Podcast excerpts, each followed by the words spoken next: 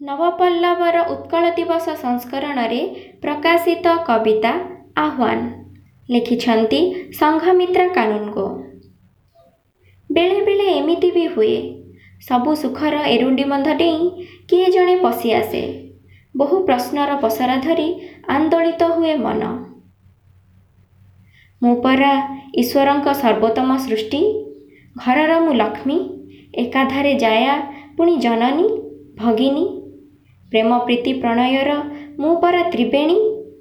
ତେବେ କୁହ ମୁଁ କାହିଁକି ଜଳେ ଏଠି? ଉପେକ୍ଷାର କଳା ମଶାଣିରେ? ମୁଁ କାହିଁକି ଭାସେ ଏଠି? ଯାତନାର ମୃତ ଉଜାଣିରେ? ମୋ ପାଇଁ କିଆ ଏଠି ବନ୍ଧା? ସବୁ ନୀତି ଓ ନିୟମ। ମୋ ଅଧିକାର ନେଇ ଏଠି ବ୍ୟଙ୍ଗ ଓ ବିଦ୍ରୂପ ଚରମ। ନାରୀ ଓ ପୁରୁଷ ପରା ମୁଦ୍ରାଟିର ଏପାଖ ସେପାଖ। ତେବେ ଜଣକ ମୁହଁରେ ହସ ମୋ କପାଳେ କିଆ ଏତେ ଦୁଃଖ? ମୋ ଠିକଣା ବଦଳୁଛି ବାରମ୍ବାର ଦିନ ପରେ ଦିନ। ଅମୁକଙ୍କ ଝିଅ ସମୁକଙ୍କ ସ୍ତ୍ରୀ ଆଉ କାହା ମା ହୋଇ ହେଉଥାଏ ସଦା ହୀନିମାନ। ତେବେ ତୁମେ କୁହ କେତେ ଦିନ ଚାଲିଥିବ? ମୋ ସହିତ ଏଇମିତି ଲୁଚକାଳି ଖେଳ? କେତେ ଦିନ ଜନମିବା ଆଗୁ ମା ପେଟେ ମୋତେ ଭେଟୁଥିବ ମହାକାଳ? କେତେ ଦିନ ହେଉଥିବି ଦୁଷ୍କର୍ମର ଶିକାର ମୁଁ। ଦିନ ଦ୍ୱିପହରେ କେତେ ଦିନ ମରୁଥିବି? ଲୁହ ଆଉ ଲହୁ ପିଇ ଜହ୍ଲାଦର ଘୃଣିତ ବାହୁରେ?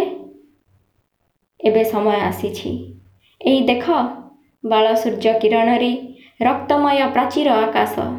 ଏଇ ମୁଁ ଭାଙ୍ଗିଲି ଦେଖ ସମାଜର ଚାରିକାନ୍ଥ। ଛିଣ୍ଡାଇଲି ପୁରୁଷର ଶକ୍ତ ନାଗଫାସ ସ୍ନେହ ପ୍ରେମ ମମତାର ଶିକୁଳିକୁ ଫେଇ ଏଇଥର ଦେଖ ମୋ ରୁଦ୍ରାଣୀର ବେଶ। ସମାଜର ନାଲି ଆଖି ପୁରୁଷର ଚାଟୁବାଣୀ କରିପାରିବନି ମୋତେ ନିଷ୍କ୍ରିୟ ବିବଶ। ସମାଜରେ ନାହିଁ ଆଜି ଭେଦଭାବ। କିଏ ନାରୀ କିଏ ବା ପୁରୁଷ ସବୁ ତ ଈଶ୍ୱର ଦାନ ସବୁ ତ ସମାନ। ଜନ୍ମ ମୃତ୍ୟୁ ଜୀବନ ଆୟୁଷ। ଜାଗି ଉଠୁ ନାରୀ ଜାତି ଗାଉ ଆଜି ଜାଗୃତିର ଗୀତି। ପୁରୁଷ ବି ସେ ଗୀତରେ ସୁର ଧରୁ ପାହିଯାଉ ବିଭେଦର ମିଛ ଅମାରତି।